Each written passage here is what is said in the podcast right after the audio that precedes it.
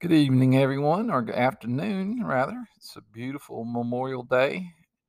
Hope you all are enjoying a, a great day and look forward to sharing with you today. Uh, um, and just want to express our gratitude and, and to all those who have served our country in different ways and remember those who have given their lives to we can have a life of freedom and prosperity and blessing here in, in our in our great country. And so just uh, grateful to be able to share with you today. And so let's get right into it. I'm gonna, gonna this today we're gonna do it. I'm gonna do a brief introductory introductory thoughts, some introductory thoughts on the critical race theory.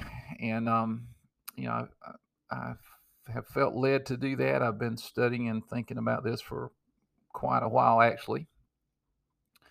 And there's certainly a lack of clarity on exactly what critical race theory is.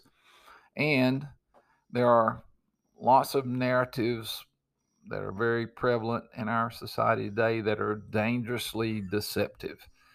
And so, this first podcast is just a very short introduction into this. And and for me, um, I've I've been thinking about these sorts of things for quite a while. I'm I was uh, a part of the Promise Keepers movement back in the day, and I took a a pretty active role to really seek to see fulfillment of one of the seven promises of the Promise Keepers to work for racial reconciliation.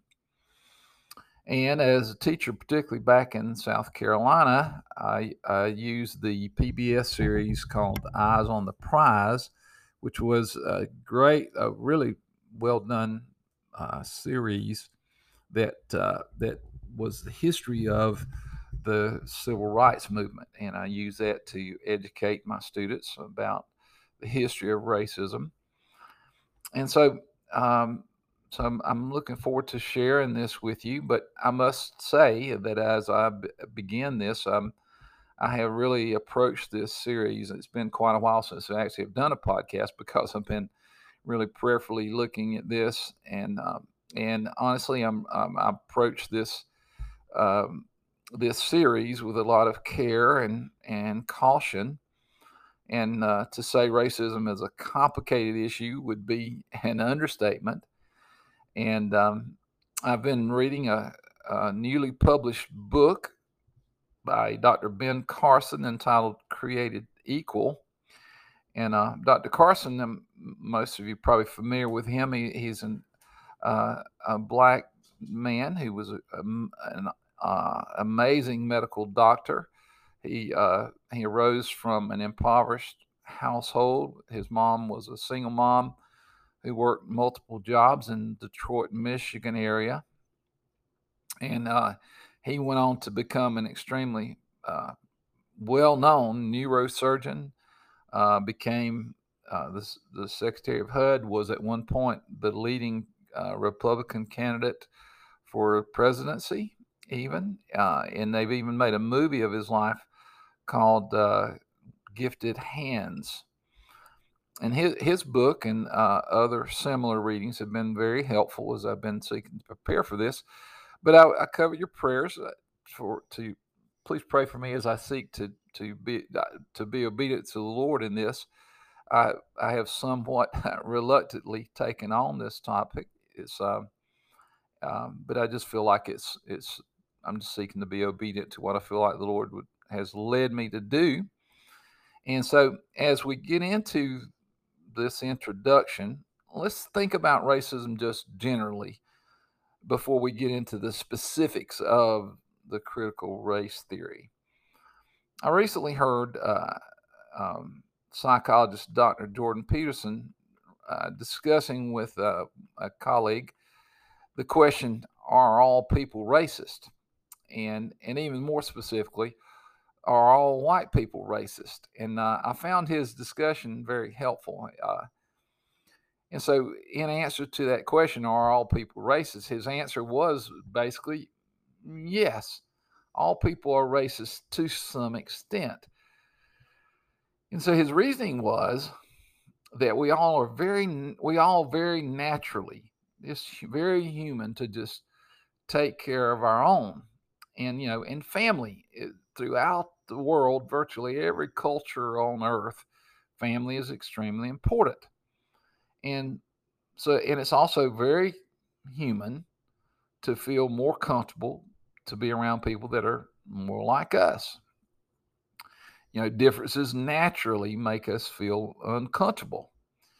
And so these realities often separate them, the races in ways that may not necessarily be evil. For example, and an often cited reality in, in America is that the most segregated hour, hour of the week is 11 o'clock on Sunday morning during Christian church worship time. Now, while sadly this is true, does this real reality just reflect cultural differences, or is this really evil and sinful? You know, Scripture even even declares in in um, First Thessalonians, First First Timothy, excuse me, Scripture in First Timothy five verse eight says this: But those who won't care for their relatives, especially those in their own household, have denied the truth faith. Now, obviously we we certainly need to take care of our own and and so so therefore you know kind of how that plays out as we as we naturally take care of our own then again we're just most comfortable with those that are like us. And so so in a, in some senses that the the natural tendency to to just take care of our own is well it's just human nature. However the apostle James tells us in, in James chapter 2, verse 1, he says, my, my dear brothers and sisters, how can you claim to have faith in our glorious Lord Jesus Christ if you favor some people over others?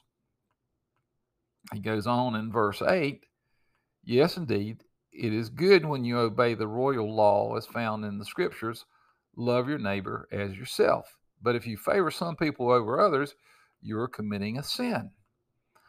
Now, I see this royal law here as a workable definition for racism.